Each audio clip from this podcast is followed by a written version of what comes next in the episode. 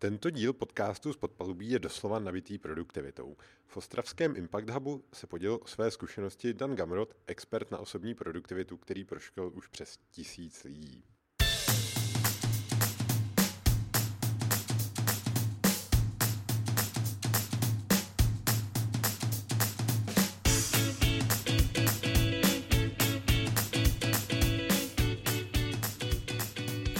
Dané, vítej v našem podcastu. Děkuji za pozvání. Rychlá reakce. Jsem moc rád, že jste odhodil moji nabídku do seznamu někdy, hlavně možná. Já ho zrušil přes časem právě, takže to je... No trošku jsem se No a bude to dneska celý o osobní produktivitě a hmm. já bych no, na začátek se zeptal, co to pro tebe znamená ta osobní produktivita, co je ta definice jo, pro jo. tebe, co si pod tím všechno představuješ. Hmm, hmm. Já, já bych možná začal jako tu definicí, co, co mají lidi, které potkávám, že spousta jako uh, lidí, který potkám, tak mi říká, že to je udělat co nejvíce práce za co nejkratší čas, což je podle mě jako krátkodobá cesta možná někam, ale z dlouhodobého hlediska je to jako cesta k odvaření se. Jo. Takže pro mě jako osobní produktivita o tom uh, vědět, co je pro mě důležitý, to znamená soustředit se na to, co je pro mě prioritní, uh, dělat věci, které mi dávají smysl, dělat je asi nejlépe, jak umím nebo můžu, to znamená jako dobře se na ně soustředit, neodkládat je, dělat je s maximální možnou kvalitou a pak ten zbytek se škrtat. No. Co možná nejvíce to jde. Takže jako primárně to o tom dávat, nebo dělat věci, které ti dávají největší smysl a dělat je dobře. A hraje v tom pro tebe roli to, jak moc tě to samotná práce baví, nebo to je třeba nějaká až druhá kolej, uh, za, za, za tou osobní produktivitou tady v tom tvém pojetí? Jo. Uh, jako já do osobní produktivity nevkládám úplně jenom tu práci, je to pro mě to jako celý můj život. Jo. To znamená, je to taky o tom, jak se soustředím na rodinu, jak se soustředím na nějaký sebevzdělávání, nějaký jako osobnostní rozvoj, pohyb, uh, to, jak se cítím fyzicky, to, jak se cítím psychicky. Takže není to jenom o té práci. A uh, jak byla ta otázka? to je ta koncentrace, to je rozjezd, jako, pak už to Jo, jo. A jako není, není to jako, fakt to není jenom o té práci, jo, protože hodně lidí zatím právě spatřuje, když jim vysvětluješ principy osobní produktivity nebo toho, jak efektivně nakládat se svými závazky, tak si pod tím právě spojují to, jak budou dobře reagovat na e-maily a jak dobře povedou schůzky. Hmm. Ale podle mě jako to tělo je jedno a fakt trávíš jakoby čas, když pominu spánek, tak trávíš čas prostě v několika různých světech nebo rolích a je podle mě důležité to, eh, jak produktivně v vozovkách jako nakládáš s každou z těch svých rolí. Protože samozřejmě ty věci, které jakoby si přenášíš mezi těmi různými světy, tak eh, jako to neoddělíš, jo? že to není prostě fyziologicky možné. Takže určitě, určitě to rozložit, nebo určitě jako počítat s tím, že to je rozložený do více, do více těch tvých jako vnitřních světů. Jo. Mm-hmm. Určitě v tom slyším takový ten částečný svět, zdraví nebo rodina, který jsou obvykle na druhý, třetí a dalších kolejích. Ale kdyby? Jako oni jsou na těch kolejích, akorát tam je problém v tom, že ta, ta první kolej, to znamená ta práce, většinou je válcuje tak, že se na ně vlastně vůbec nedostává. Kdyby to byla ta druhá, třetí kolej, tak je to ještě super podle mě. Jo, stříbro, bronze není špatný. Hmm. Když ti stříbrný jsou většinou smutný, ale jako uh, rozumíš mi, jo? Že, že opravdu to je o tom, že uh, my většinou jakoby tak uh, dbáme a lpíme na tom, abychom uspěli jako v, jední, v jedné nebo v té první roli, že ten zbytek zůstává jako hodně pozadu. A tam je to potom otázka toho, jak se koncentruješ právě na ty jednotlivé priority. Jo, že podle mě hodně lidí dneska neselhává v tom, že by nedokázala rychle odbavit e-maily, i když někteří ano, ale, ale jo, to je druhá věc. E, potom je otázka, v jaké kvalitě, ale selhává v tom, že právě ty e-maily a právě jakoby ty pracovní věci to válcují takže na tu rodinu, na to zdraví který je jako hrozně důležitý, jo? protože jakmile jako se odvaříš, tak eh, neuděláš dohromady nic, tak je, tak je podle mě uh, hodně klíčové je to, že se naučíš uh, pracovat i s tou druhou, třetí, čtvrtou, pátou kolejí, jo? pokud tam nějaký takový jsou. Měl by tam být. No. A proč si myslíš, že tu osobní produktivitu v dnešní době ty lidi tak řeší, proč je to tak populární? A je to právě tady těma dalšíma kolejema, který zůstávají někde tam hmm. daleko, nebo tam jsou ještě nějaký další důvody, který třeba, o kterých my moc nevíme. Mm-hmm. Tyjo, já si myslím, že třeba, já to vezmu za sebe, jo, protože jako do, do toho mám asi největší vhled. Podle mě je to slovní spojení hodně populární z toho důvodu, že si jej lidi velmi často asociují s nějakým jako rychlou receptem. Jo, to znamená, že ve chvíli, kdy prostě se zmíníš o osobní produktivitě, tak spousta lidí zatím spatřuje rychlý návod na to, jak být buď úspěšnější, nebo jak zvládnout více věcí, nebo jak se konečně vyhrabat z té pasti, kdy chodím z práce přes čas, nebo po, po pracovní době a podobně. Ale jako nevidí tam podle mě jakoby ty stěžení kameny, jo, nebo ty pílíře, který to vlastně celý podepírají. To znamená právě jakoby to, že eh, když to vezmu zase za sebe, tak já prostě v prvé řadě, když se bavím o produktivitě, osobní produktivitě, tak pro mě nejdůležitější postarat se o to tělo. O to, abych prostě fyzicky, psychicky dobře fungoval. A to prostě jak eh, vyřeším pracovní věci, tak pro mě není až tak důležitý. Když to lidé to vnímají většinu naopak. A je to možná dáno třeba i charakterem informací, které si dohledávají, protože když se dneska podíváš na jakýkoliv periodikum nebo webový portál, tak spousta těch webových portálů předkládá návody na to, jak eh, během pěti kroků ze sebe uděláš prostě Terminátora nebo někoho. A eh, ono to jako dává smysl, ty typy jako nejsou špatný. Oni se jako často opakují, ale fakt jako nejsou špatný.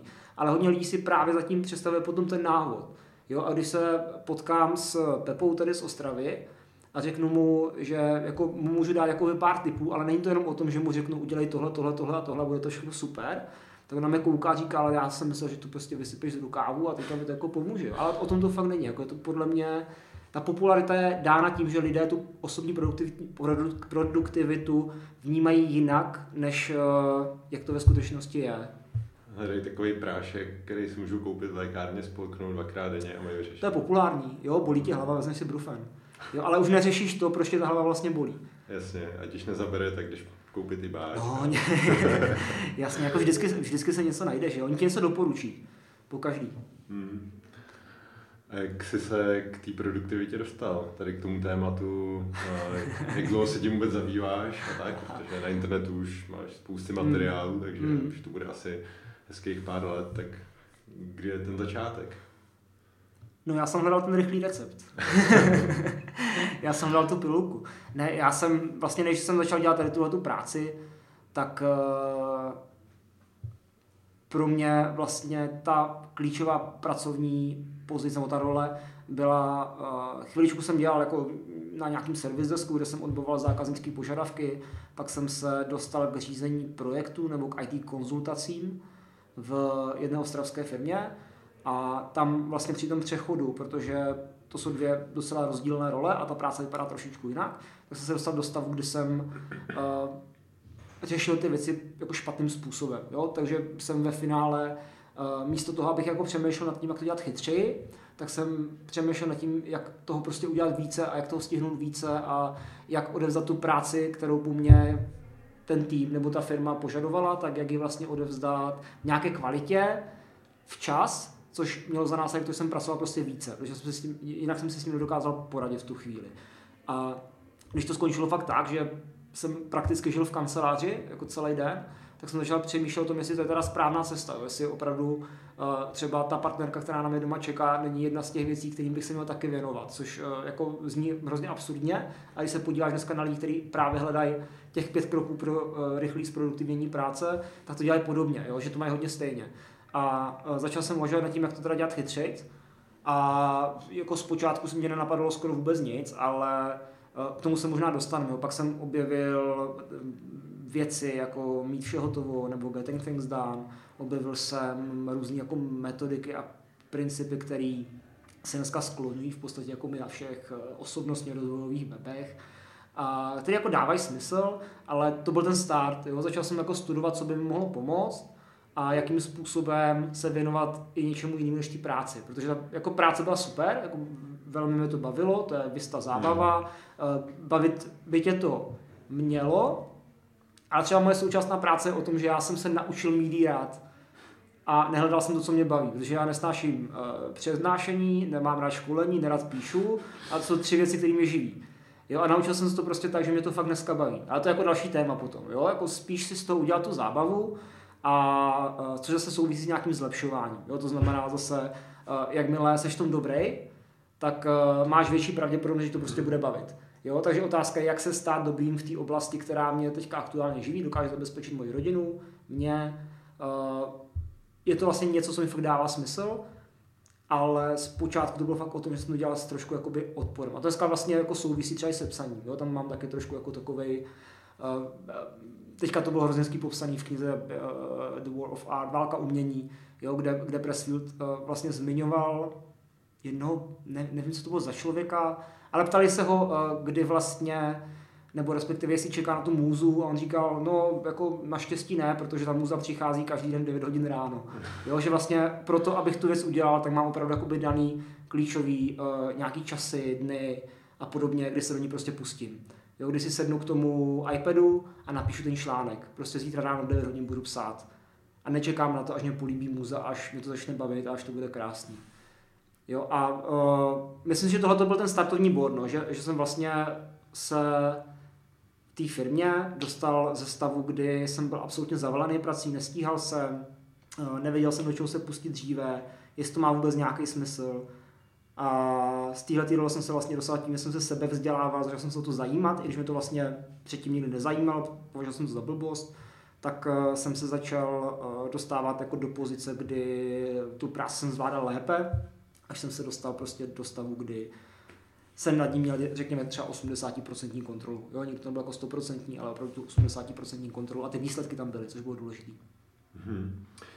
A čím jsi třeba čím jsi třeba prošel, jaký byly vlastně ty první kroky, že jsi byl v tom bodě, teď jsem zavolený, teď jsem vlastně v hmm. práci, v pátek je 8 hodin večer, 9, nevím, je to jedno.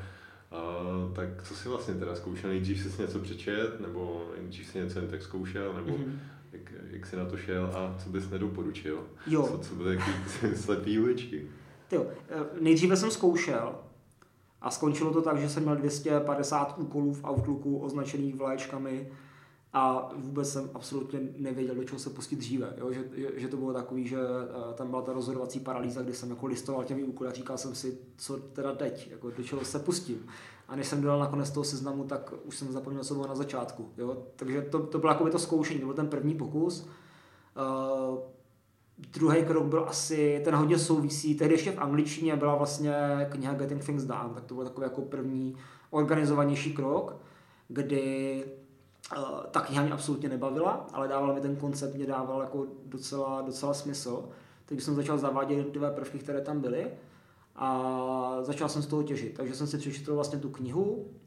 Uh, informace tam byly zajímavé, na aplikaci to bylo trošku těžší, ale řekněme, že to byl takový odrazový můstek. A na základě toho já jsem dokázal vlastně zachytit ty věci, které mě Eh, v tu chvíli nějak zaneprázdňovali, nebo respektive který jsem měl na starost, ke kterým jsem se zavázal a do té doby mi prostě nějak jako putovali hlavou a občas jsem se ně vzpomněl a občas ne, což může být dobrá i špatná varianta, ale prostě se tak stávalo. A díky tomu systému, které jsem díky GTD nebo Getting Things Done jako dokázal, eh, díky kterému jsem jako dokázal ty věci zachytit, tak se mi jako brutálně uvolnila kapacita na to, abych přemýšlel o tom, jak to dělat lépe. Už jsem vlastně nemyslel na ty termíny, ale myslel jsem na to, jak ty věci udělat lépe, abych se dostal do toho stavu, kdy fakt jako nepřijedu domů v 7 večer, ale třeba ve 4 odpoledne a budu se taky věnovat třeba sobě nebo, nebo svý partnerce. Hmm. A jaká je teda ta tvoje současná technika? Já, jak jsem byl na tvém workshopu, tak hmm. vím, že máš uh, něco z GTD, něco, čím jsi prošel, tak Hmm. Dokázal bys to popsat ve zkratce, nebo je to, eh, nebo je to až moc eh, obsáhlá věc to tady teď třeba zkusit nad, nad, nadmíst eh, v pár minutách? Hmm. Ano i ne. ne, uh, takhle, jako GTD taky čerpá z věcí, které už předtím byly. Jo? To, to není to, to podle mě o GTD, je to jako hmm. hezký sumář, podle mě to je hezky jako popsaný. Uh, a ve chvíli, kdy máš jako Maglajs v tom, do čeho se pustit jako první, tak Ellen ti tam servíruje typ za typem a e, říká ti, ale takhle to zaveď a bude, budeš mít nějaký systém, který mu můžeš věřit, což může být jako ve finále pravda. To jsou potom jakoby další úskalí, tím, že lidi si jako vytváří systém pro systém a nedělají ho proto, aby se dobře rozhodovali o té práci, ale to už jako jiný téma, ale uh, hele, můj systém, jako, já to mám třeba, já nevím, řekl bych to ve třech, ve čtyřech krocích, První, snažím se fakt nepoužívat hlavu jako místo, který si má pamatovat úkoly. I když vím, že to je jediné místo, ze kterého prostě ten úkol nedostanu. Jo, že ta hlava vlastně z to jako nedostane, že tam to bude pořád. Ale pro mě osobně jakoby je hrozně důležité soustředit se na práci. To znamená, když mám, uh, chci napsat článek, chci udělat dobrý školení, natočit nějaký podcast a podobně, tak pro mě je klíčové jako soustředit se na tu věc. A kdyby mi teďka hlavou vrtalo, že musím odpoledne něco, nebo zítra mám něco a nemám to žádným systému, tak mi to rozptiluje. Nejsem schopný se soustředit na tu věc. Takže odkládám všechno do nějakého místa, eh, řekněme nějaké aplikace nebo nějakého prostě digitálního poznámkového bloku.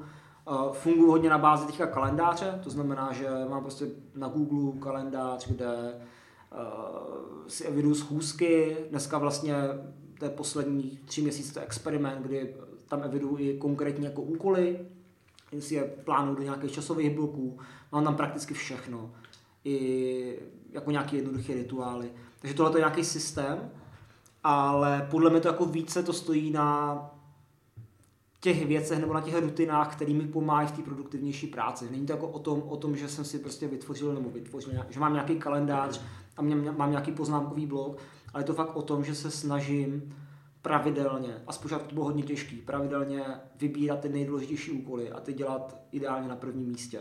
Jo, což nejde vždycky, nebo jako jde, ale, ale nechci to dělat vždycky, ale snažím se opravdu jakoby a ty klíčové úkoly, je otázka, co jsou ty klíčové úkoly. Jo? Protože pro hodně lidí to je právě to, že přijdou do té práce a si vyberou ten nejdůležitější projekt. Pro mě to je, klíčový úkol pro mě je ráno stanout, věnovat uh, eh, 30 minut nějakému samostudiu, pak se jít proběhnout nebo si jít zacvičit a pak se pustit do nejtěžšího úkolu, který mě čeká v rámci řekněme, té práce. To znamená napsat nějaký článek, připravit to školení a podobně.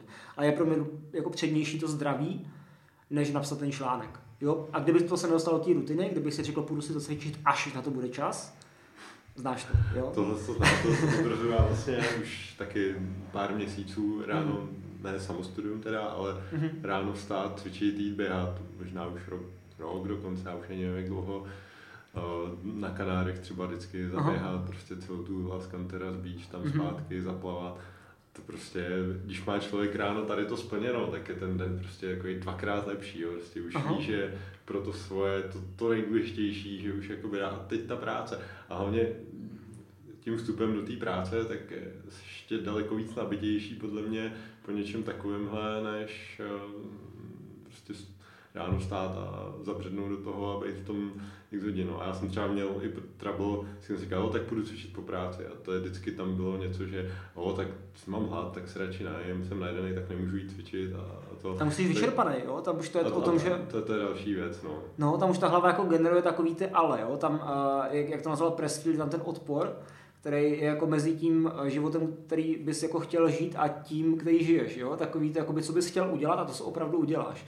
A pro mě třeba, i když znám lidi, kteří to mají jako i naopak a fungují a mají výsledky, tak pro mě je absolutně nemyslitelné, jako, um, že bych nechával ty nejdůležitější věci fakt až na odpoledne, protože jsem vyflustnutý, tím, že stávám docela brzy, tak uh, prostě v 6 večer už je pro mě fakt večerka. Jo? To, že pro, to jsou pro, pro mě poslední kapky, tam zvládnu jako prakticky cokoliv, ale v patřičné kvalitě odpovídat na e-maily nebo dělat nějakou jednoduchou operativu. Jo, ale uh, to cvičení je fakt jakoby na prvním místě. Uh, ráno vstanu, už mám nachystanou hromádku s věcmi, jenom vyrazím ven, a to znáš, jo, prostě. A potom uh, seš čerstvý, nabitej, uh, jsi schopný jakoby vyšších výkonů i v té práci nebo v těch pracovních věcech. Jo, rozhodně, já k tomu pak ještě přidám třeba studenou sprchu po tom cvičení, takže... Jo, nestraš, to... prosím je to dobrý, měl bys to taky vyzkoušet. jo, zase za dva roky třeba, teďka, teďka tam toho mám dost docela, takže super.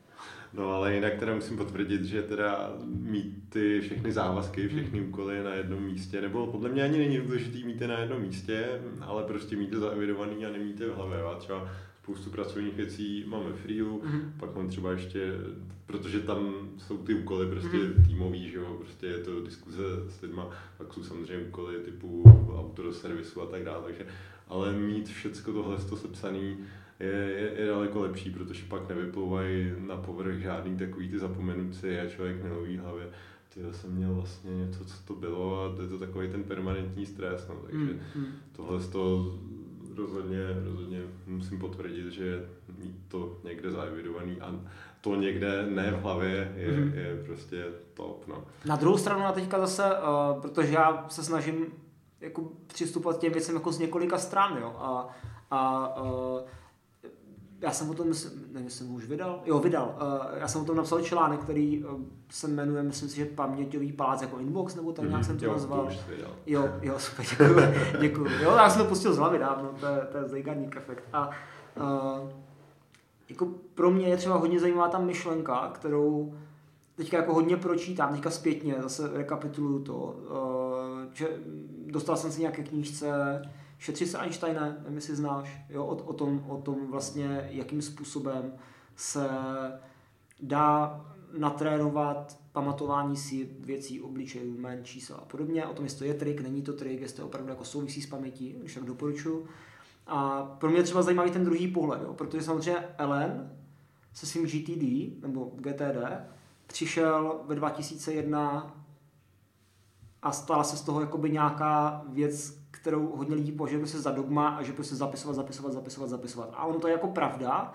Na druhou stranu zase pro mě ta práce s tím, co máme jako od přírody, to znamená tam mozek, ruce, nohy, tělo a podobně, jako mnohem zajímavější než práce třeba s tou technologií, tak na první pohled nevypadá. Jo, takže je dobrý jako se na to kouknout třeba i z ty druhé stránky, jako odkládat z hlavy jo, ale že by to mohlo jít i nějak jinak. Protože znám třeba fakt lidi, kteří uh, si píšou hodně minimalistické podobě nebo v nějakém jako minimalistické variantě, ale ve finále přijdou vždycky včas, odevzdávají úkoly v termínech a dotahují ty věci do poměrně jakoby poměrně velmi kvalitních výsledků. To znamená, ty výstupy jsou super.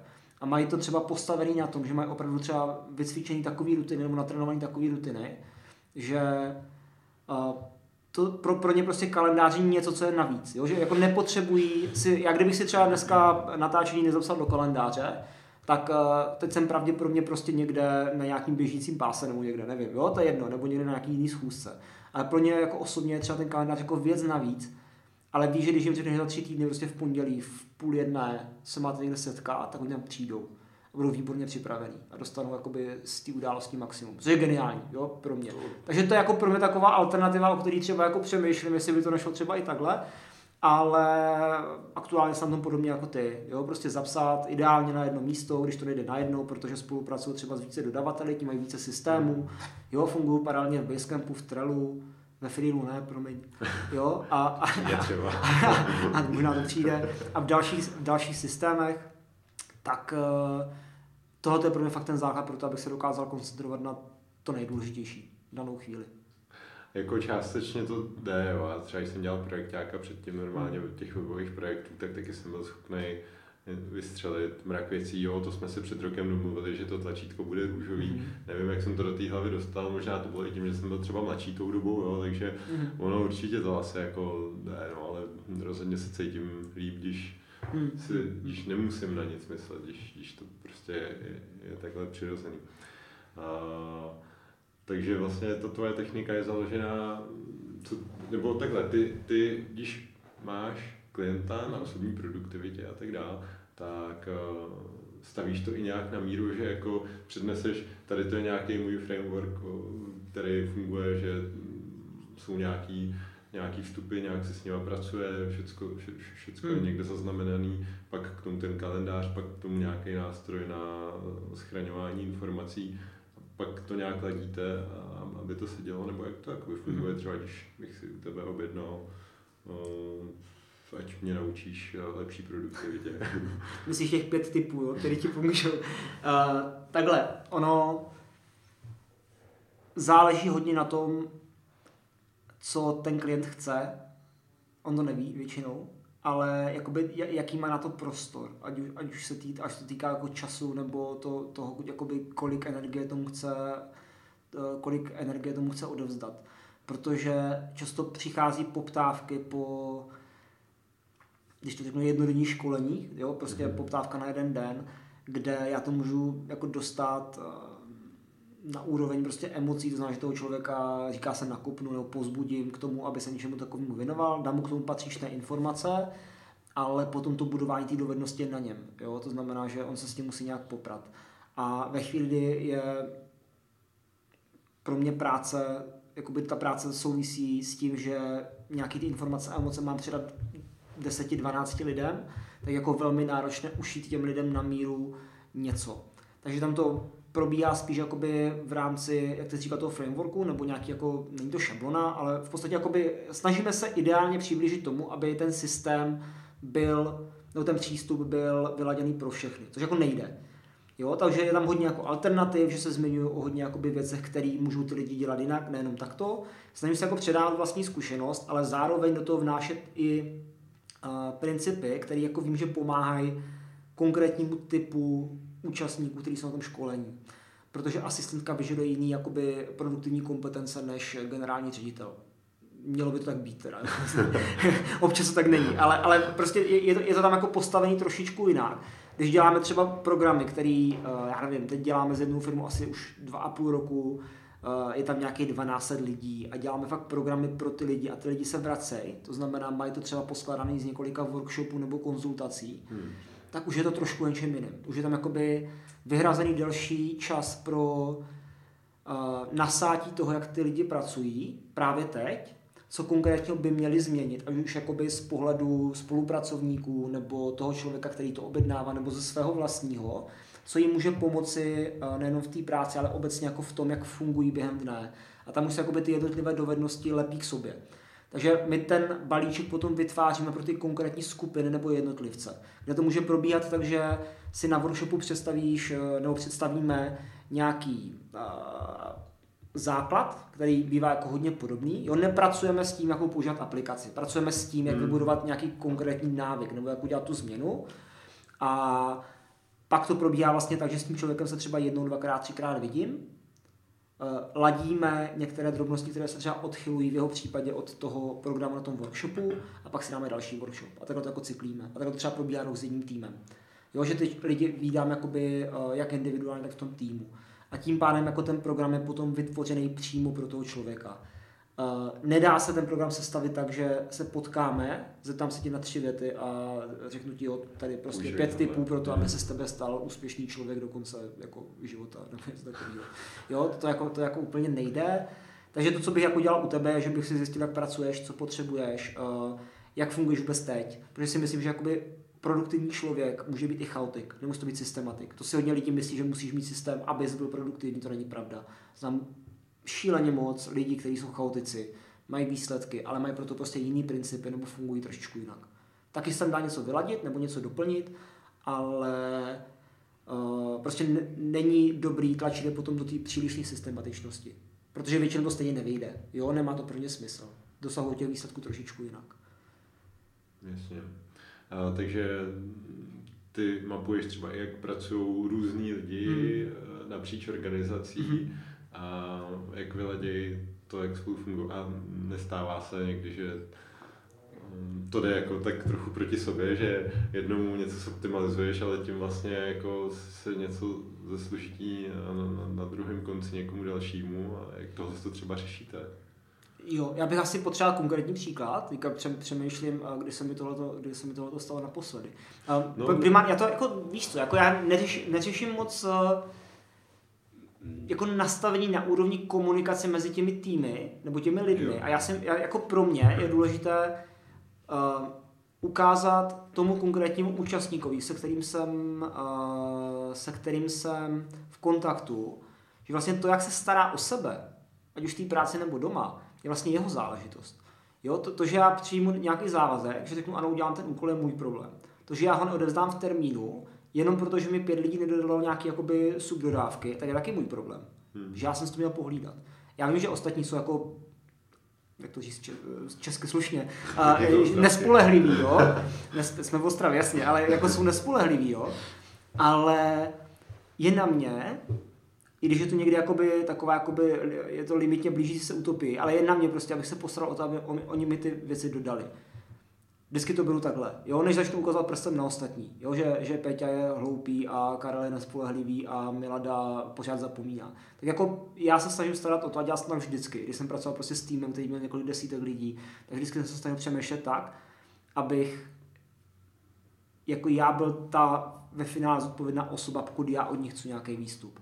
Ale často se mi třeba stává, že fakt dělám s lidmi téma osobní produktivita, ale do toho ještě spolupracujeme s externí firmou, která se stará právě o tu uh, mezi, mezi týmovou nebo vnitrofirmní komunikaci uh, a právě spolupráci na úrovni těch procesů, který jakoby, nebo respektive těch věcí, který uh, se ta osobní produktivita může dotknout. Jo? To znamená, že tam tu komunikaci mezi jednotlivými členy týmu, to, jak to může zasáhnout, nebo jaký tam může být přesah právě negativní třeba jo? do, do té spolupráce těch lidí a podobně. Ale jakoby ta moje, to moje soustředění je právě na, tu, jakoby, na ty kompetence toho jednotlivce.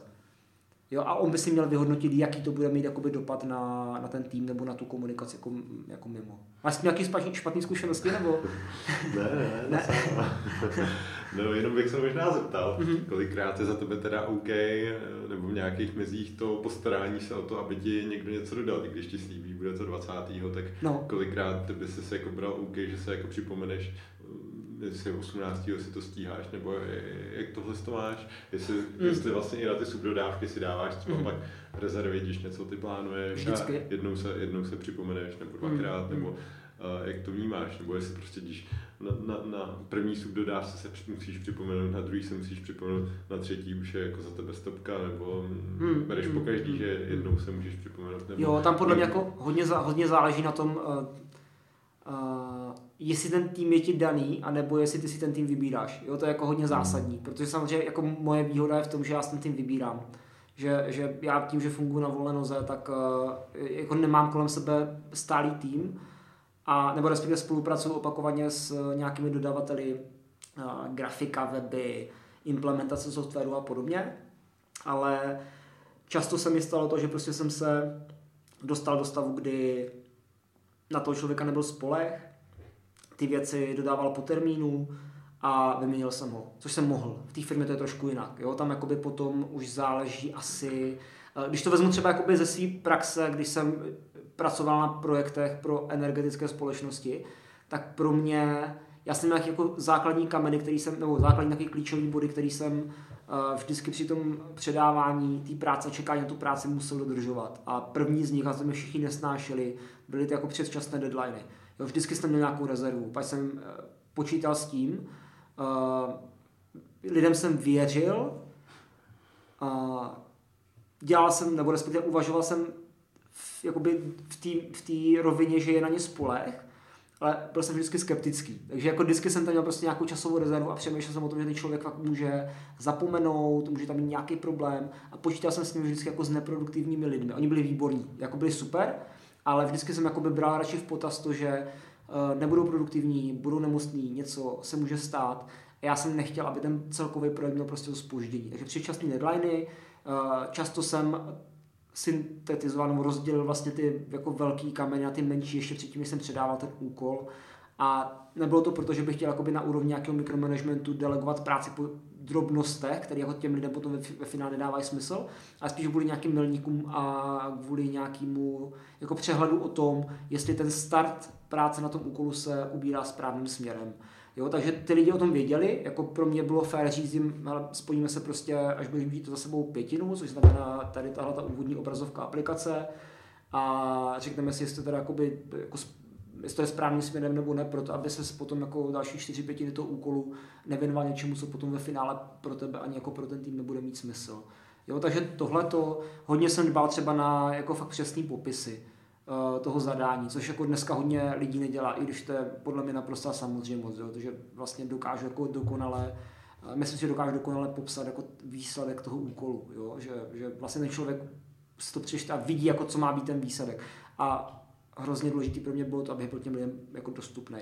To neznamená být 24-7 na Skypeu nebo na jiným jakoby IM eh, nástroj, nebo komunikačním nástroji, ale znamená to pro mě že ve chvíli, kdy budou potřebovat podporu a, a nějaký tip k tomu, jak ty věci udělat jinak, tak e, aby věděli, že prostě se na mě můžou obrátit, ať už to je formou nějakého svolání, uh, rychlý schůzky, nebo prostě do, domluvy na nějakým termínu, prostě hovoru nebo cokoliv. Jo, to je jedno. Tady jak se ten incentní messaging, no. myslíš, že to je ta věc, která v týmu zabíjí spíš produktivitu, anebo to pomáhá? Ale kontroluje si to sám, podle mě, tady tohle. To je... Hm.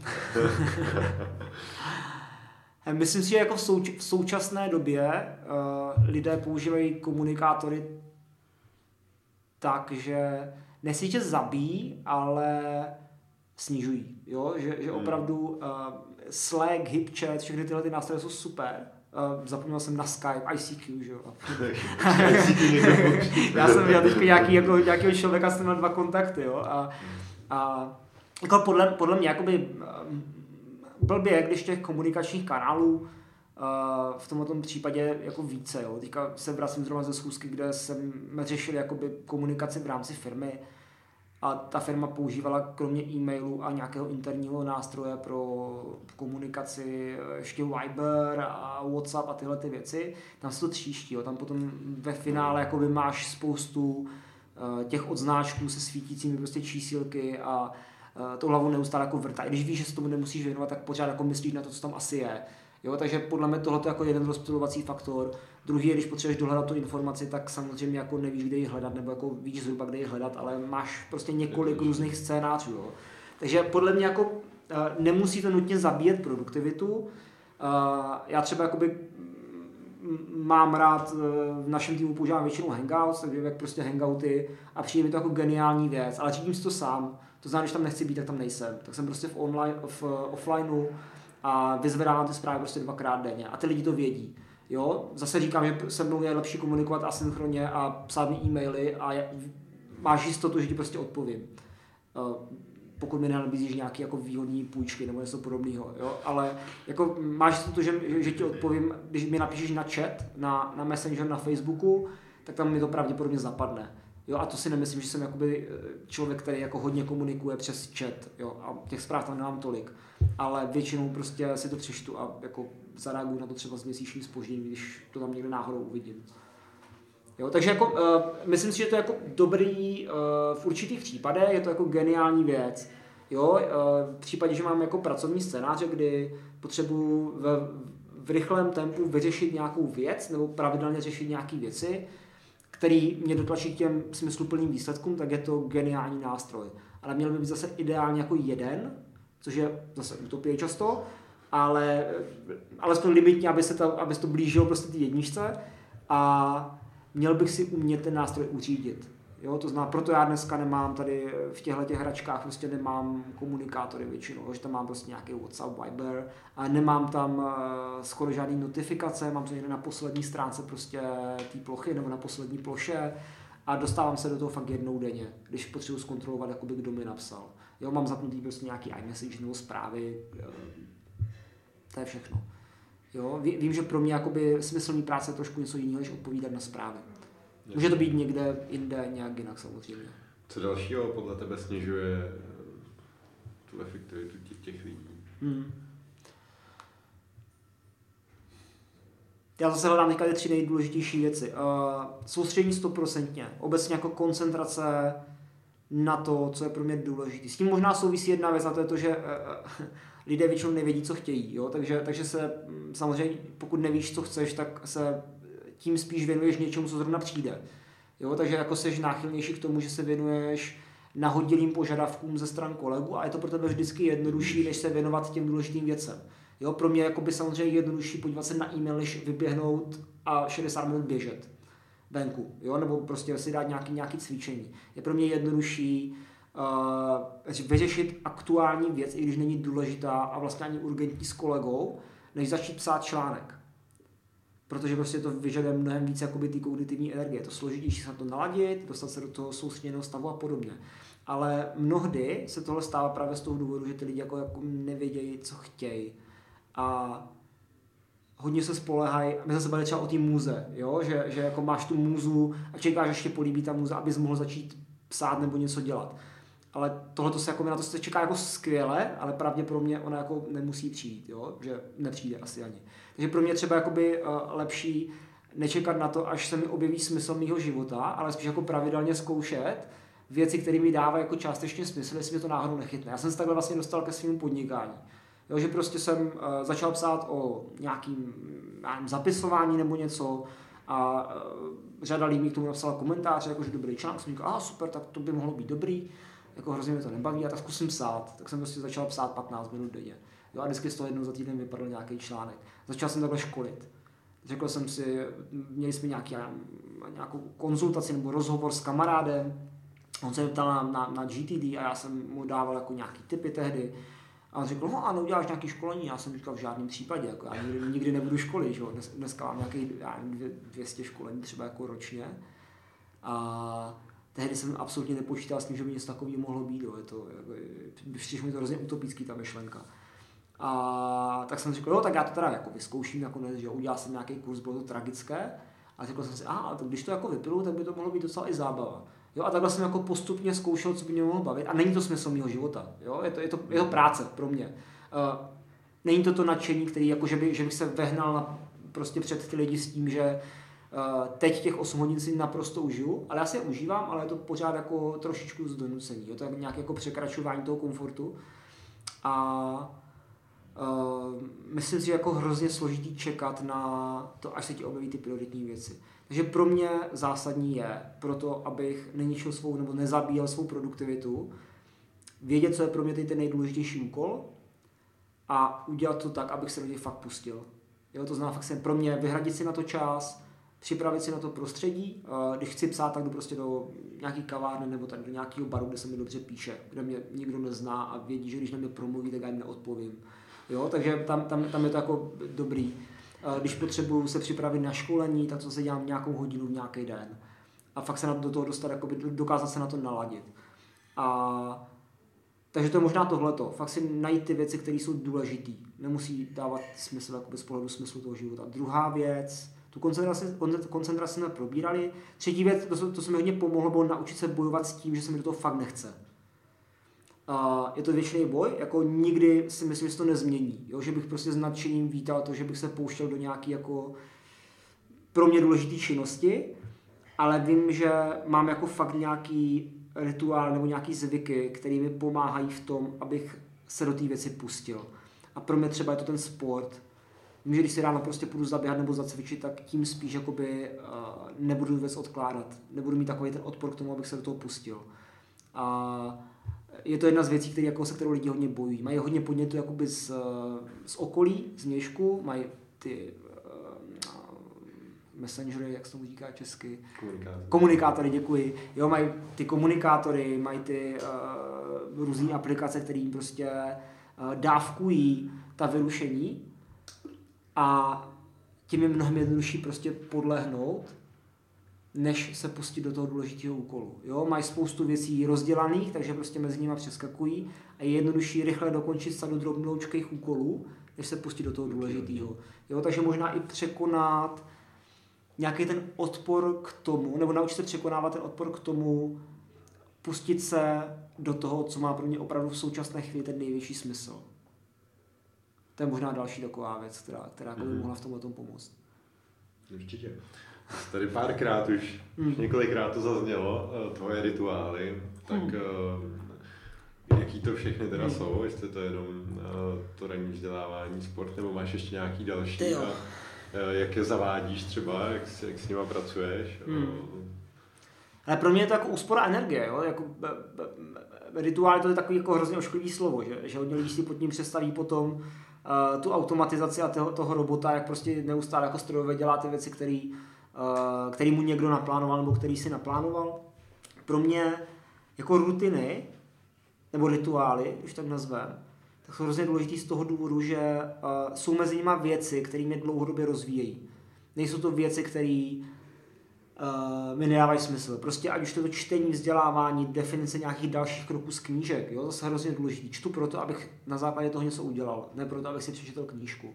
Takže já jako pro mě třeba rituál že po každé knize z toho vypisu nějaký další krok, který vyzkouší někdy v dohledné době.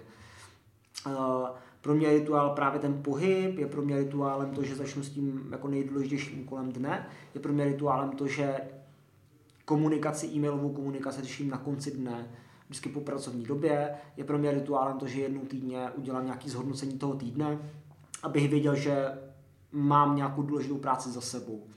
Protože během toho týdne, jakmile prostě očkrtáváš úkoly, chodíš na schůzky, školíš, cestuješ, uh, sportuješ, trávíš čas s rodinou a podobně, tak velmi často, a to se mi stává u hodně klientů, jo, že ty lidi potom přijdou a řeknou, ale já vlastně jako za sebou nemám žádný výsledky. Jakmile se začnu 14 dní uh, zapisovat, sledovat v nějaký, nevím, na papíře, v Toglu, kdekoliv, to, co všechno jako dokázali a udělali, tak na to mají úplně jiný pohled. A já to mám podobně, že já vlastně potřebuju fakt na ten týden vypnout, mám v pátek od jedné hodiny odpoledne, mám událost do večera, uh, nepracuji a tam jako první část mojí události nepracuji, že se podívám na to, co jsem vlastně všechno udělal.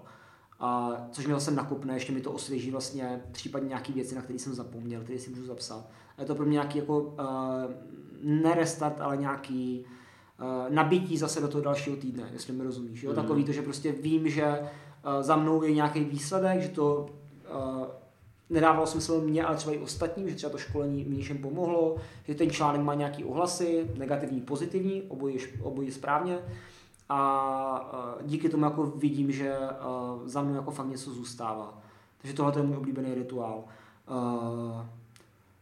Plánovaná operativa, taky, jo, možná nějaká administrativa a tyhle ty věci, že to dělám vlastně v nějakých pravidelných cyklech, nedělám to nahodile, fakturace a tyhle ty věci. Jo, že to nedělám nahodile, ale dělám to v podstatě v nějakých jako pravidelných intervalech. Eh, nebo opakování spíš, jo, tak abych prostě s tím jako netrávil zbytečně moc času. Kdybych vystavil fakturu po každý, když udělám nějakou práci, tak prostě jenom vystavu faktury. A to není jako by smysl té práce. Takže dělám to prostě v jeden den, udělám to v jednom balíku, je to rychlejší a, a prostě šetřím to energii čas. A je to hodně, určitě, jako já si myslím, že bych tam ještě něco našel. nějaký, nějaký třeba měsíční no. nebo nějaký delší? Máš něco ještě takového? Nebo třeba mm. je pro tebe nějaký roční rituál, co že prostě první let na nový předsezení, nový 23. Zkoušení, prosince kupu vánoční dárky. ne, ne, ne. Ale roční, jo, uh, nevím, jestli to jako úplně rituál, jo, protože ono to je přece jenom už to, jako ten hmm. dlouhodobější záběr, to je spíš jako nějaký, uh, nějaký pravidelný zhodnocení toho roku určitě. Jo, to, to, že pro mě je důležité to vědět, co budu jako dělat protože to mi dává jistotu a ten klid a jako to, tu možnost soustředit se, soustředit se na to, co budu dělat. Protože jakmile nevím, do čeho se mám jakoby někdy v budoucnu pustit, tak je pro mě hrozně abstraktní, jakoby ta, to se změní ta budoucnost samozřejmě, tam jako ten plán vyjde tak na 50%. Ale je pro mě jako důležitý vědět, do čeho se pustím. A neřešit to prostě ad hoc, takže pro mě, jako třeba roční, když tak nazveme rituál, může být třeba to, že Uh, udělám zhodnocení předchozího roku, vezmu to hezky po schůzkách, po úkolech, trvá to asi tři dny, je to fakt dlouhý. Vezmu to po schůzkách, po úkolech a pak si řeknu, jakoby, co příští rok teda, no. Jaký to bude, jo, jestli, jestli teda zasadím strom, nebo... ne, to, jako přeháním, to přeháním, ale, ale je to opravdu jako o tom vidět orientačně, do čeho se pustím. Jo, dělám to jako většinou po kvartálních nějakých, úsec, nějakých úsecích a, a, a v tom ročním jako předstihu alespoň přibližně nějaký ty kotvy abych věděl, že prostě v září odletím někam nebo se budu věnovat nějaký jako pracovní činnosti. A nějaký třeba měsíční rituály, něco? Ale prvního fakturuju, to je můj, můj, můj oblíbený rituál. Prvního fakturuju dlouhodobý projekty. A tohleto, Jo, pořád přemýšlím tu definici rituálu, víš, jako, že, že jako jestli do toho zahrnovat, to jsme možná teďka trošku dostal, to je dobrý, to je dobrý, jo, spíš je to rutina, jako spíš mám ty měsíční rutiny, který, uh, vím, že prvního prostě dělám tohle, 31. dělám tohle, a druhýho si domluvám badmintonový zápasy. Ale to je jako rutina, to, asi bych to nenazval úplně rituál, jo, rituál spíš na ty denní úrovni nebo na ty týdenní úrovni ale ty opakované úkoly jich tam hodně, jo. to jsou ty jako měsíční revize určitě, nějaký skenování papírových dokumentů a, a tyhle ty věci. Jo. Ale to je, to je, myslím si, že uh, je to fakt jenom o tom opakování, nebo jsou to spíš ty opakované úkoly, než, než nějaký rituál. No. Tady tohleto. A jak třeba teda vypadá ještě tvůj běžný pracovní den, nějaký typický, ráno teda vstaneš? to ne, neexistuje. Ale uh, no, uh, ráno vstanu, to je jakoby uh, asi vrchol mýho dne vždycky. A teďka to nechci jakoby nějak, to nějak extremizovat, ale, ale fakt jako pro mě je dobrý to, že fakt vstanu. A beru to jako nějakou oslavu, oslavu toho, že vůbec můžu existovat pořád ještě, protože taky se může stát, že se to jako příští noc nestane. A jsem za to hrozně vděčný, jo? Že, že, to máš takový, to, že hodně lidí jako ráno stane, jako je otrávený z toho, že prostě prší a podobně. Já prostě vstanu a vím, že je super, mm. že se jako probudím vedle svý ženy a že můžu otevřít oči a, a, a že mám funkční končetiny a můžu si prakticky dělat, co chci a co mě napadne. Ale to, jakoby, to je taková jako jedna drobnost, ale, ale kdybych to měl vzít po těch úkolech, tak fakt je to stanout. Uh, experimentoval jsem teď hodně dlouho s tím, že prostě ráno nepiju kafe, už ho zase piju, protože je to prostě hezčí. Jo, není to jako kvůli tomu, kvůli tomu nakopávat, ale prostě kafe a knížka je pro mě jako boží věc a hrozně se to ráno užívám. A, takže udělám si kafe, půl hodiny si čtu, minimálně půl hodiny si čtu, uh, pak cvičím nebo sportu, buď se proběhnout, nebo, nebo prostě já mám výhodu, výhodu takovou, že mám doma vlastně, nebo doma, v baráku máme fitko, takže vlastně si jdu do fitka, tam se něco mezi 30 a 60 minutama, to mi nastartuje a pustím se do toho nejdůležitějšího úkolu. To je jakoby ten den, kdy jsem doma, jo, což bývají tak čtyři dny v týdnu. Ty tři dny, kdy jsem většinou pryč, protože veškeré vzdělávací akce většinou probíhají mimo Ostravu, tak uh, jsou jako hodně podobné, asi jo, akorát tam není ten nejdůležitější úkol, ale prakticky jakoby odcvičím a jedu na nějaký školení nebo nějakou vzdělávací akci. Jo, že potom jakoby ty úkoly, pro mě nejdůležitější úkol, když mám ten den to školení, tak udělat dobře to školení. Jo, to je pro mě ten základ. A je to úkol prostě na 8 hodin třeba. Jo, takže je to, je to jakoby, už se tam nepřetěžuji tím, že bych se chtěl soustředit na něco ještě důležitějšího, ale tohle je jakoby ta moje priorita toho dne. Takže když jedeš na to školení, tak hmm. uh, relaxuješ třeba cestu vlaku nebo něco uh, Jo, spíš cestou zpátky. Jo, že já jsem kdysi dělal to, že jsem tu jako cestování ve vlaku, což je pro mě ideální pracovní prostředí, jsem eh, měl doplněný o to, že jsem vlastně v tom vlaku pracoval. A dělám to do dneška, když jdu na to místo. Uh, ráno, jo, ne, ne odpoledne. Když se dneska vracím jakoby zpátky domů, anebo když cestuju mezi dvěmi městy, třeba Brno, Praha, kde jako doma nejsem, a jedu večer nebo odpoledne, tak uh, tam buď fakt jako nic nedělám, většinou jako ve vlaku jím, to je, jako pro mě boží záležitost, jako geniální spojení. Uh, myslím si, že český dráhy to mají docela dobře podchycený a, a indický kuře v Expressu taky není špatný. Regio tu jsem jako zatím nepřišel moc na chuť, ale... Koukám, že to máš ale zmapovaný solidně. Já ti řeknu meny, jako klidně sezónní, jo, teďka, že... Čerečko má dobrý ty míchaný vajíčka. Ty, oni mají míchaný vajíčka? No, nějak. Jo, ale to jsou ty, ty, ty, ty Eurocity uh, spoje. No, asi jo. No, no, no, oni tam právě jako problém to, že Pendolino jako dělá jiný jídlo než Eurocity. A to je jedno, ale míchaný vajíčka jsou super, jo, a mají tam, mají tam vlastně ty Hemenexy a podobně, jo. takže pro mě jako to je úplně super jídlo, že jo, na snídaní, na večeři, kdykoliv. A jinak jako uh, i různý jako hovězíčka a tyhle ty věci jsou super. Ale tam teda relaxu, když jakoby jezdím, jezdím večer, anebo eh, v odpoledních hodinách, tak buď jako relaxu, anebo si čtu. Jo, že pro mě to je fakt jakoby oddech, protože většinou se vracím po nějaký jako sérii konzultací nebo po nějakém školení. A tam už uh, v tom vlaku je to pro mě maximálně o tom, že odepíšu na e-maily a otevřu si ten Kindle a čtu si nějakou knížku. Ano, prostě jenom jako sedím a koukám. Což dneska hodně lidí neumí. Jo. to cestování, tak jsem tebe na Instagramu viděl hmm. hromadu fotek, hromadu pěkných fotek. Jako jídla, jídla, jídla myslíš, že? A jídla taky samozřejmě, což kázy patří. Hmm. A to byly dovolený, nebo nomádění, nebo něco mezi, nebo jak, jak ty to no, to máš? Asi, asi jak co? A, takhle, já jako cestuju, když cestuju, tak většinou na déle. To znamená, že jako je to ten měsíc a více, ale úplně bych se jako nenazýval nomádem asi, protože ale možná jo, já nevím, no, já nejsem teda moc na ty kategorizace tady v tomhle tom, ale, ale jak, jako já tě rozumím, no. Uh, pro mě jako cestování spjatý s tím, že uh, se vzdělávám, to ad jedna, ad dva, řeším jakoby jedno, nebo uh, jako pracuji na jednom ze svých koníčků, a to je právě to jídlo a to poznávání prostě těch různých chutí, jo, že, že mě to mě fakt hrozně baví. To, to je super. A ad tři, vyhledávám prostě jiný pracovní prostředí, protože já jako, i když tak možná jako nevypadá, mám hrozně rutinní práci.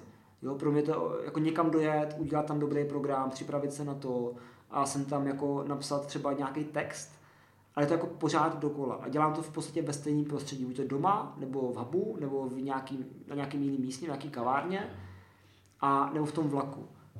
A tohle, když se opakuje moc dlouho, tak já potřebuji si fakt jako změnit to prostředí. Potřebuji jakoby odjet, teďka jsme byli třeba v Lisabonu na tři týdny, půl roku zpátky jsme byli v té Azii na dva měsíce a pro mě je ta změna hodně důležitá v tom, že mě tam začnou naskakovat nový nápady. Já tam většinou přijedu, dám si týden pauzu, nic nedělám, jako vůbec nic jako nepracuju, maximálně tak jednou denně 10 minut odpovídám na ty nejdůležitější e-maily, což jsou poptávky většinou, takže když mě někdo osloví s tím, že by rád někdy do budoucna něco, tak já mu odpovím.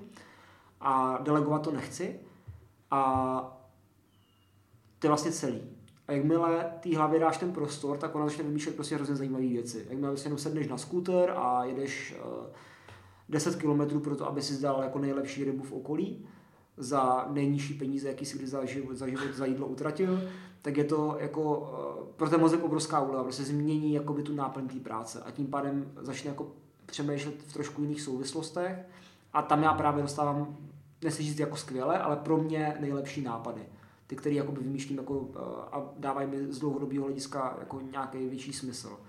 Takže to je jakoby, možná je to spojený s tou prací, jako je to určitě spojený s prací, takhle, to, je, to jsem řekl hloupě, je to prostě spojený s prací, ale uh, mám naštěstí ženu, která to dělá úplně stejně. Takže my si jako v tomhle si docela rozumíme a, a asi to chytla trošku ode mě, ale prostě jako vyhovují to hodně podobně. Takže není to o tom, že bychom se nějak jako přeli, že, že, že, že uh, ty pořád pracuješ a přijeli jsme na dovolenou a prostě počítáme s tím, jsme na to připravení, takhle jsme se domluvili. Jo, takže určitě je to i to poznávání, je to odpočinku, o odpočinku, o relaxu, ale je to taky o té práci. A když teda zavřeš oči, představíš si dva měsíce fázi, no. jaký dvě, tři místa máš před očima?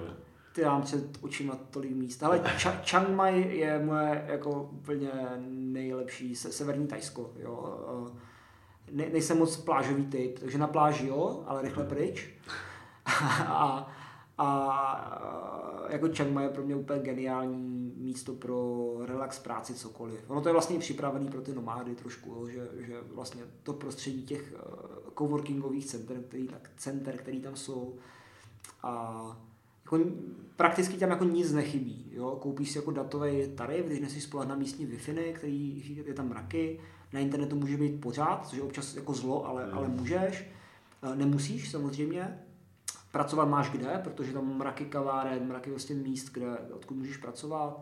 Jsou tam coworkingové centra, který mají jako, nechci se v hubu, kde to teďka natáčíme, ale prostě mají maximální servis, tím, že ti prostě jako nosí kávu až ke stolu a dolívají ti vodu a zelený čaj a, a, a jediný, jediná nevýhoda, která tam je, tak je, že prostě je brutálně klimatizují, takže tam sedíš jako v mikině a, a i když je venku 35 stupňů, tak si prostě musíš jít tu bundu nebo mikinu, protože jinak umrzneš ale jako jsem na to fakt geniálně připravený. Jo. A, a když jsem se dneska bavil třeba s člověkem, který chce pracovat ze zahraničí a, a zmiňoval jsem, že neví, jakoby, jak to tam funguje a že slyšel, že prostě jako tam, že, že, že, na tu práci to moc není a že je to spíš o tom opalování, jak se řekl, tyjo, a to je úplně jako, to jsou jako cestní informace, jo, že, že opravdu pro mě Chiang Mai bylo místo, kde jsem vymyslel nejvíce jako zajímavých věcí. Myslím si, že doufám, že zajímavých teda.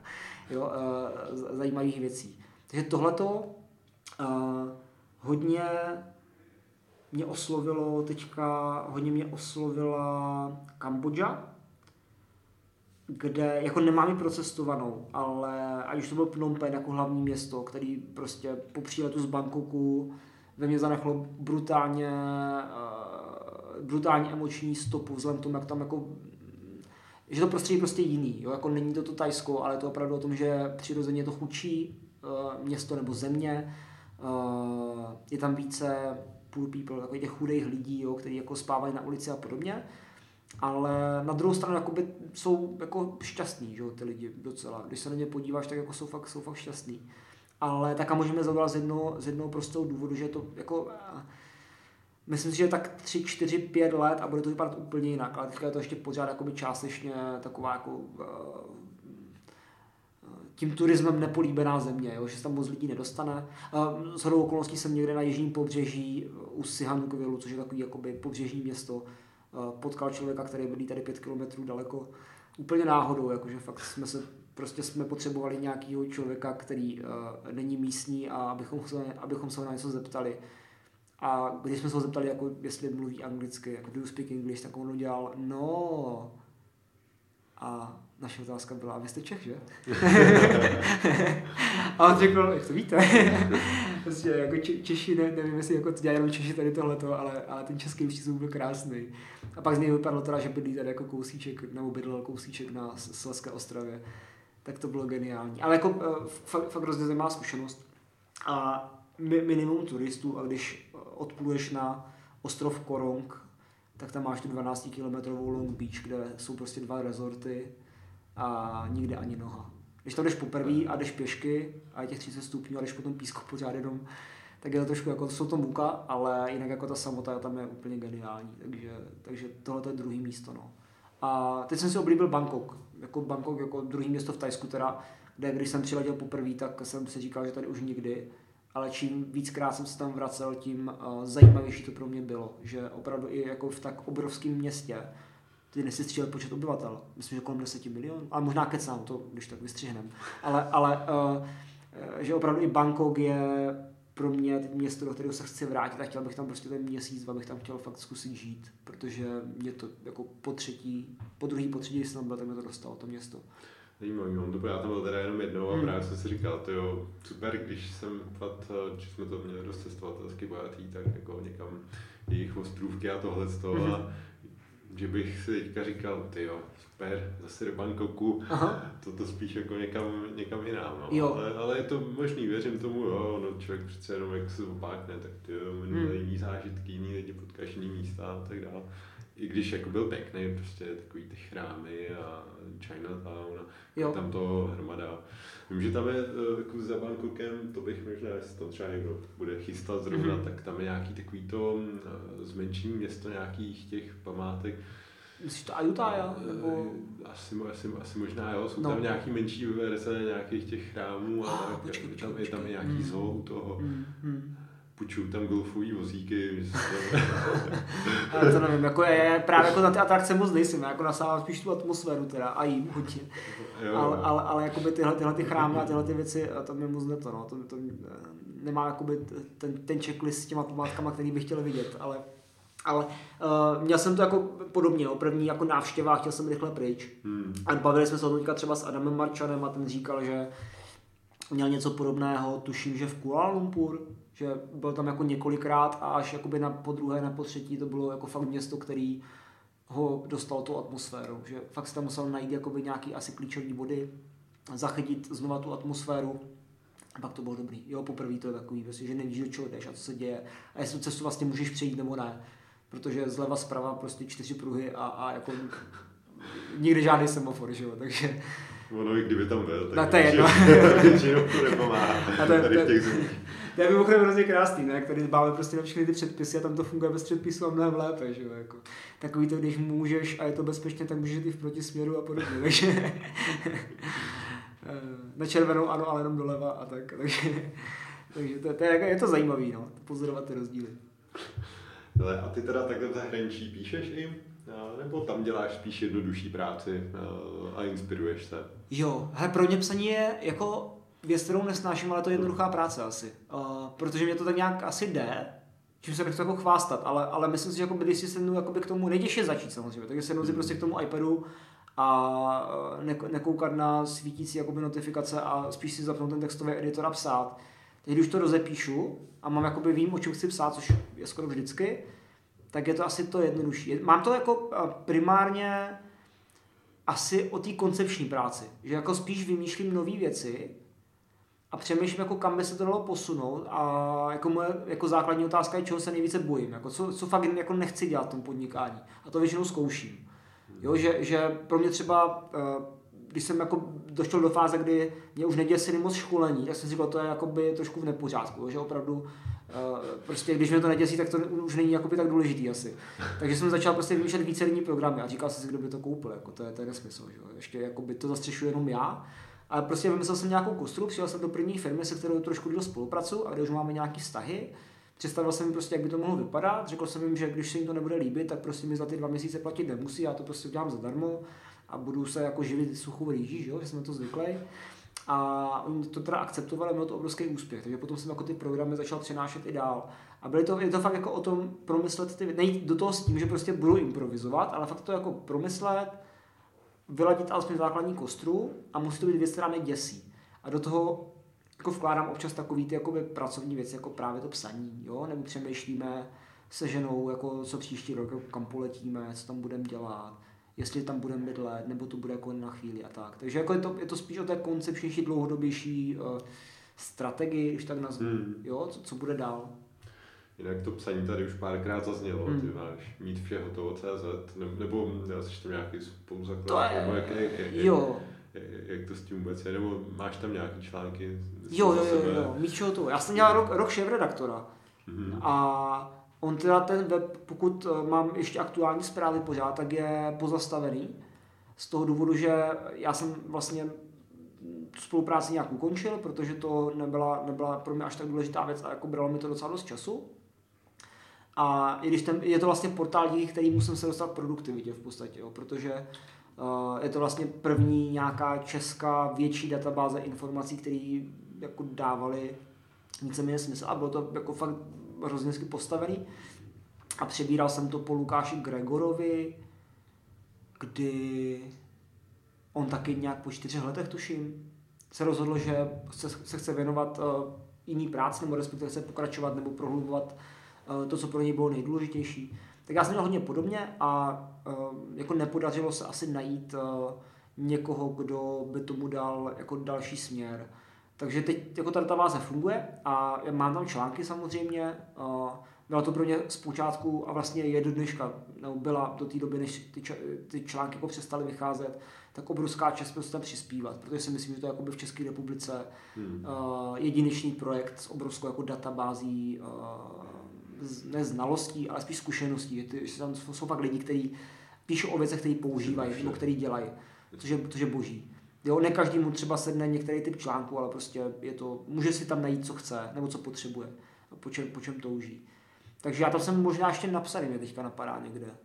Já si myslím, že tam Asi budeš jo. určitě, no, jak jo, jsem si dělal takový research. Jo, jo. Pak jsem samozřejmě narazil na ten tvůj nový seriál na Forbesu a tak mě i napadlo, jestli třeba neplánuješ i nějakou knihu třeba napsat něco takhle většího závaznějšího. K tomu, k tomu bych se nerad vyjádřil. no plánuju, no, jako, jako, jak, už dlouho, no. Jako, už mám pár rozepsaných.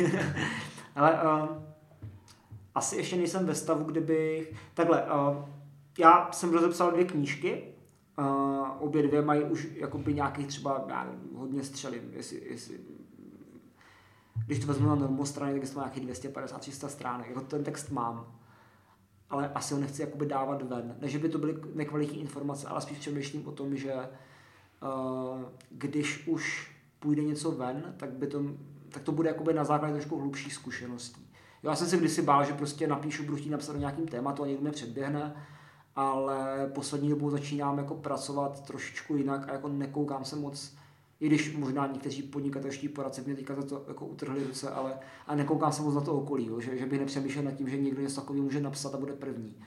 A protože chci, aby prostě to vycházelo z trošku širší zkušeností. A jako zcela upřímně, já tuhle tu práci dělám prostě pět let, jo, což není až tak moc. Jo, myslím si, že dělám velmi intenzivně, ale, ale uh, že to pro mě ještě není na to, abych nebo možná je, ale jako necítím se ještě na to a není to nějaký strach nebo, nebo odpor k tomu, že bych to jako nechtěl dělat. Ale opravdu asi čekám ještě možná, ještě možná pár měsíců na to, až uh, nazbírám trošku ještě jako širší informace. Takže ano, je to tam, eh, knížky mám napsané, ale, ale ty, co jsou napsané, tak jsou témata, které jsou, hodně, eh, jsou to témata, která jsou hodně specifická a nechci je takhle samostatně vydávat a spíš budu jakoby obsahem nějaký jakoby větší publikace hezký přístup.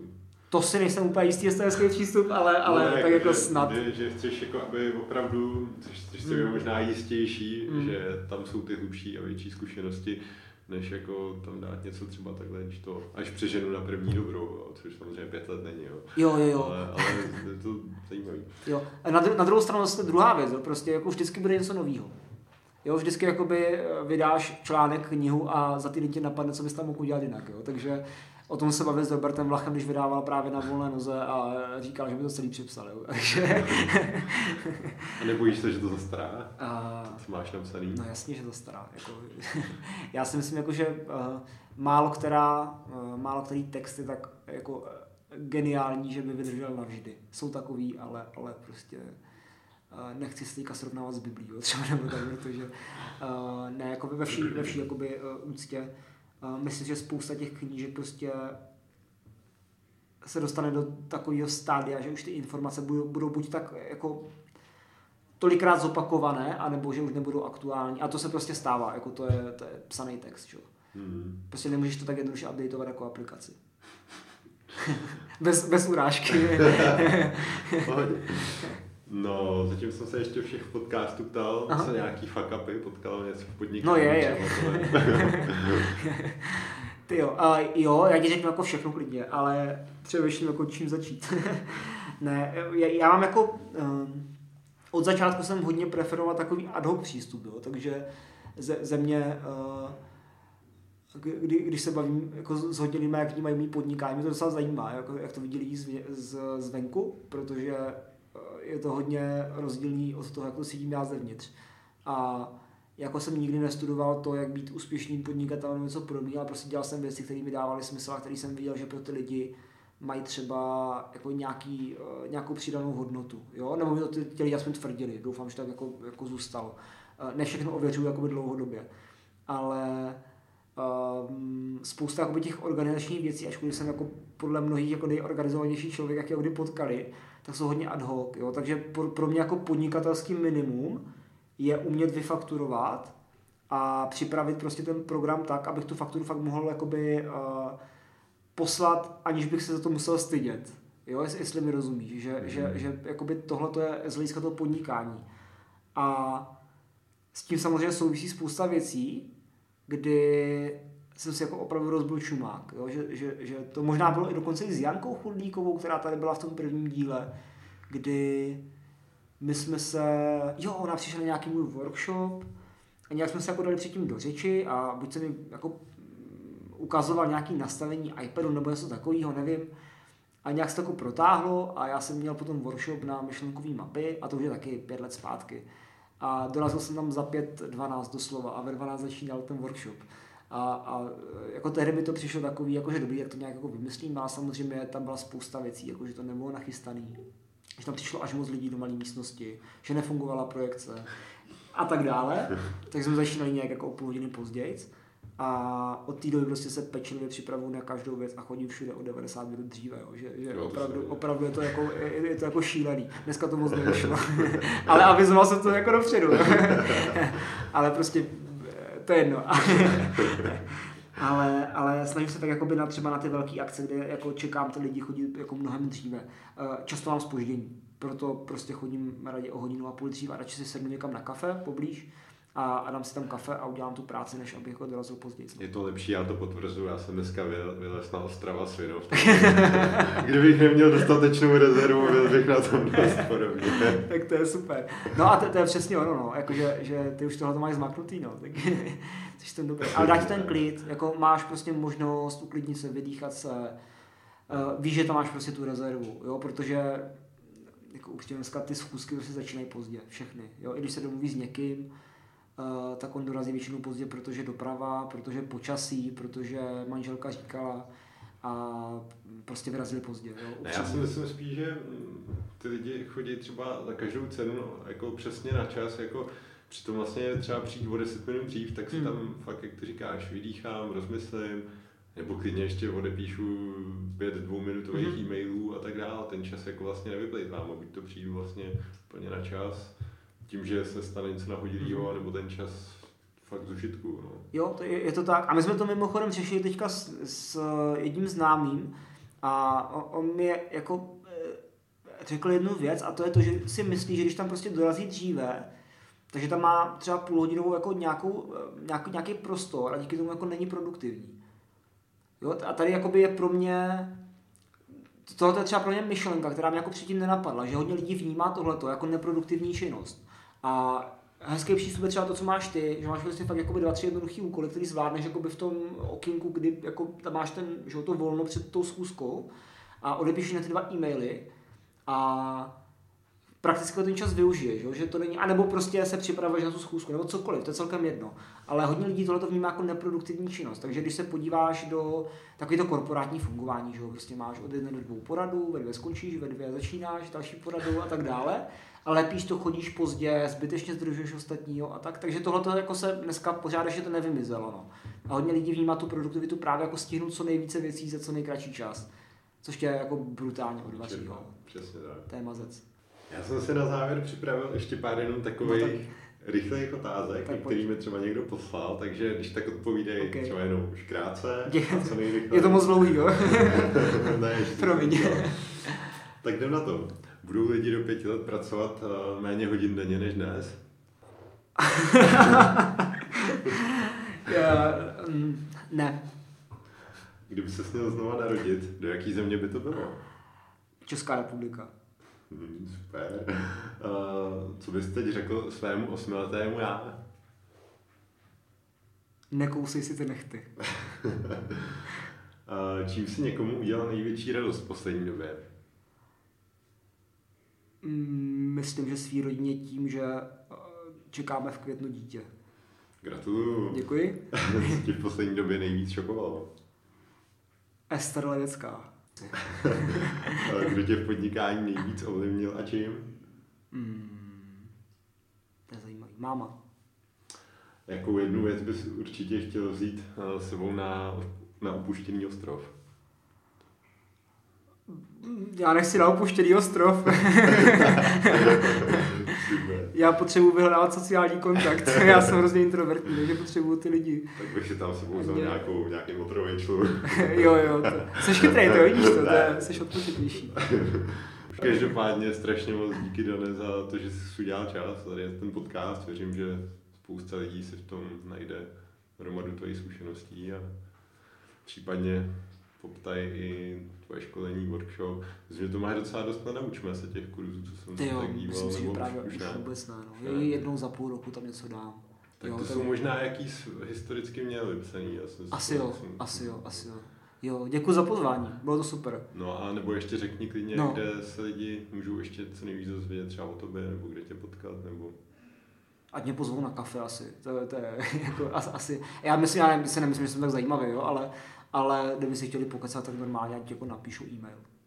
Ne, ne, díky moc. Děkuju. Tohle byl Dan Gamrot a jeho cené zkušenosti. Tento podcast je sice dlouhý jak cip, ale snad se vám líbil. Pokud ano, tak budu rád, když ho nazdílíte. A já frčím zase na Prágo.